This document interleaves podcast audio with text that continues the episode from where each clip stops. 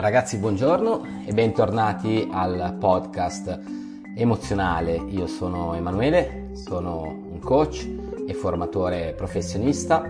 Mi occupo di comunicazione nelle relazioni, che sia nel business, che sia a livello amicale, che sia nelle relazioni romantiche.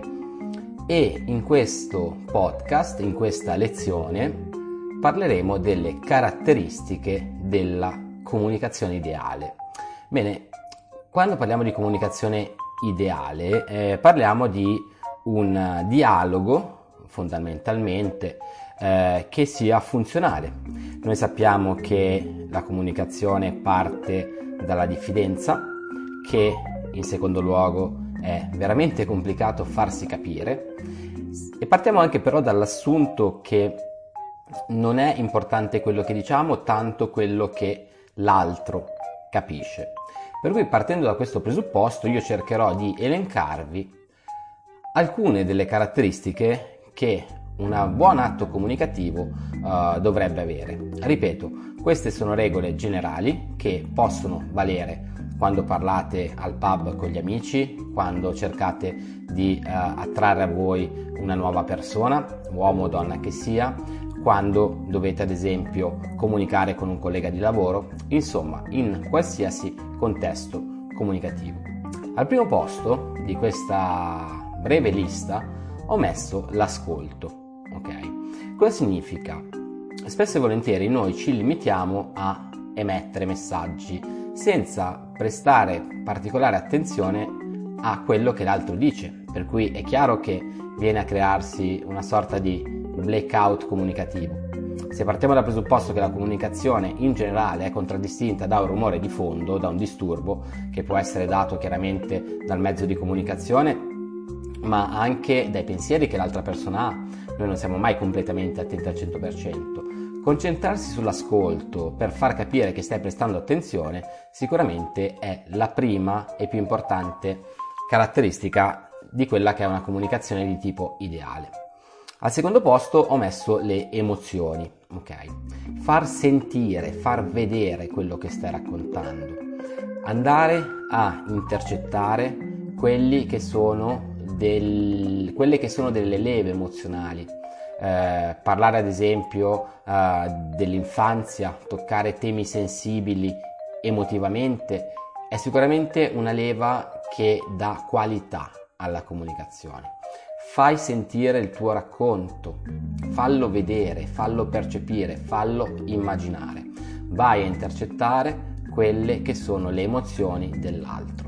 Perché ricordiamoci, noi siamo qui in questo podcast per imparare a dare emozioni per poi riceverle e avere una vita migliore, perché se miglioriamo il nostro modo di comunicare, migliorano le nostre relazioni e migliorando le nostre relazioni di conseguenza migliora anche la nostra vita. La terza caratteristica che mi sento di suggerirvi è la sicurezza. Dovete sapere cosa, sta, cosa state facendo in quel momento, dovete essere decisi, determinati, chiari, con, concisi, poi lo vedremo anche più avanti. Per cui al terzo posto ho messo la sicurezza, trasmettere sicurezza, ma soprattutto non avere confusione mentale, bensì andare a mm, sfrondare da tutto quello che non è necessario per andare a puntare, a fare leva solo su un unico concetto. Se andate a rimpinzare di concetti quello che è il vostro messaggio, sarà più complesso. Ok? È molto più facile leggere uno slogan pubblicitario rispetto al libro di 100 pagine, chiaramente.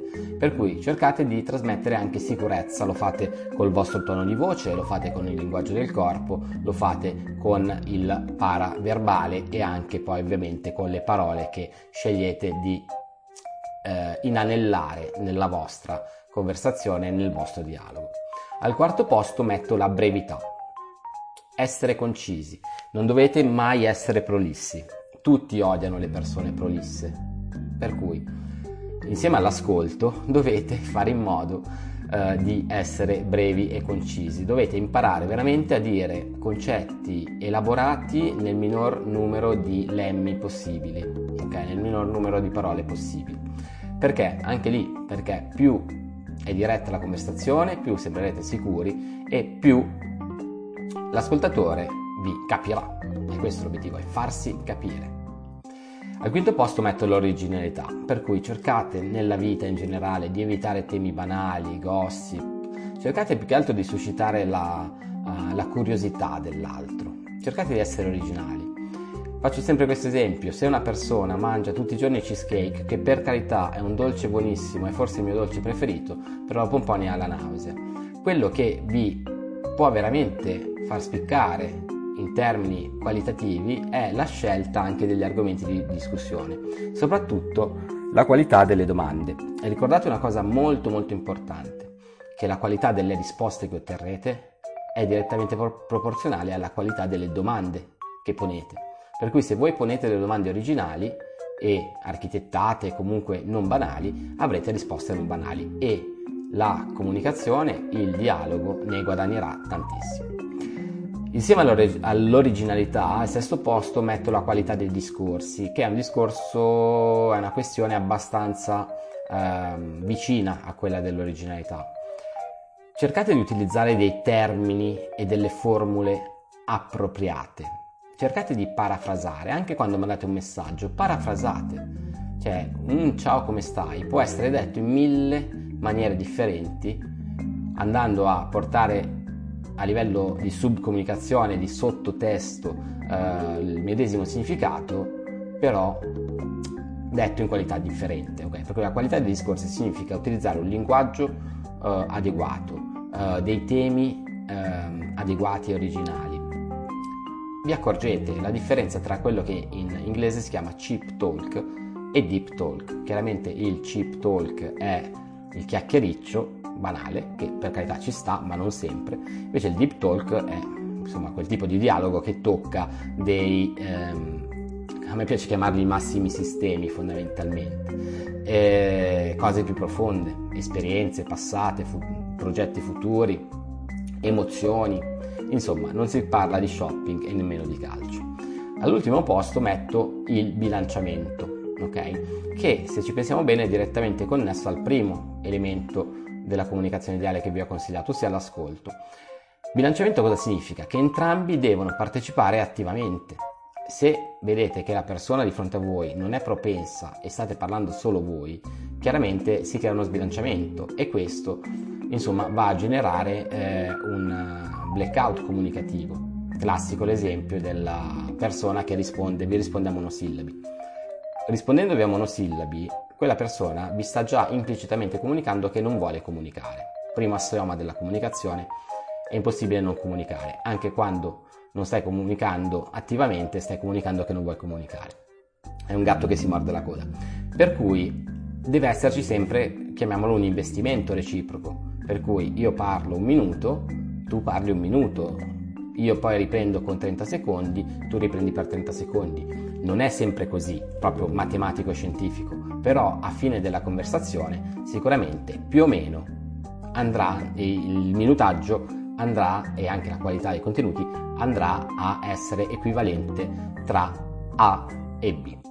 Molto bene, io sono Emanuele, spero che questa breve lezione sulle caratteristiche della comunicazione ideale vi sia piaciuta. Uh, potete andare su emozionare.net, il mio sito web, prenotare una consulenza gratuita.